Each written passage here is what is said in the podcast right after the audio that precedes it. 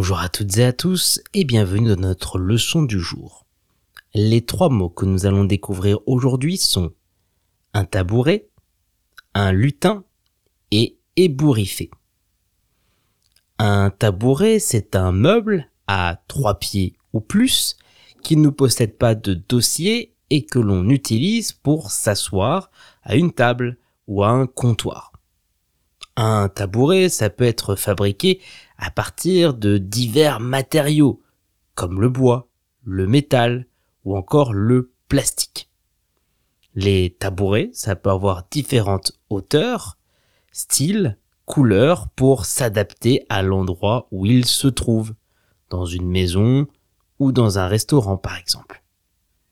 On peut dire, il a pris un tabouret pour s'asseoir au bar et profiter de la vue sur la salle.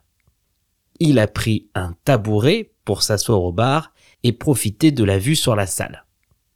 Ou encore, les enfants adorent s'asseoir sur des tabourets en plastique pour faire du dessin. Les enfants adorent s'asseoir sur des tabourets en plastique pour faire du dessin. Un lutin, c'est une petite créature fantastique qui est souvent représentée comme un être malicieux, plein d'humour et de joie. On retrouve souvent les lutins dans les contes et les légendes de plein de cultures différentes.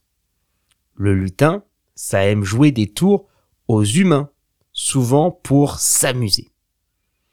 On peut dire, à Noël, les lutins accompagnent fréquemment le Père Noël. À Noël, les lutins accompagnent fréquemment le Père Noël.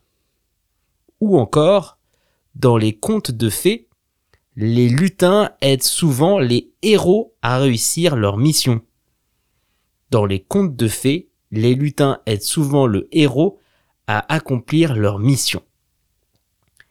Ébouriffé, c'est le mot qu'on utilise pour parler du fait de rendre ses cheveux ou les poils désordonnés en les agitant, en les froissant.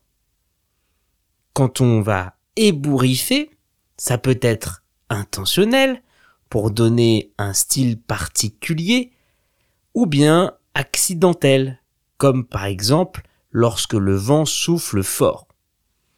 On peut dire le vent a totalement ébouriffé ses cheveux lors de sa balade à vélo.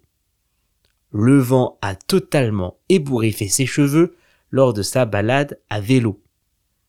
Ou encore, quand j'étais petit garçon, j'adorais avoir les cheveux ébouriffés. Quand j'étais petit garçon, j'adorais avoir les cheveux ébouriffés. Pour retrouver l'orthographe exacte de nos trois mots du jour, rendez-vous dans la description de ce podcast.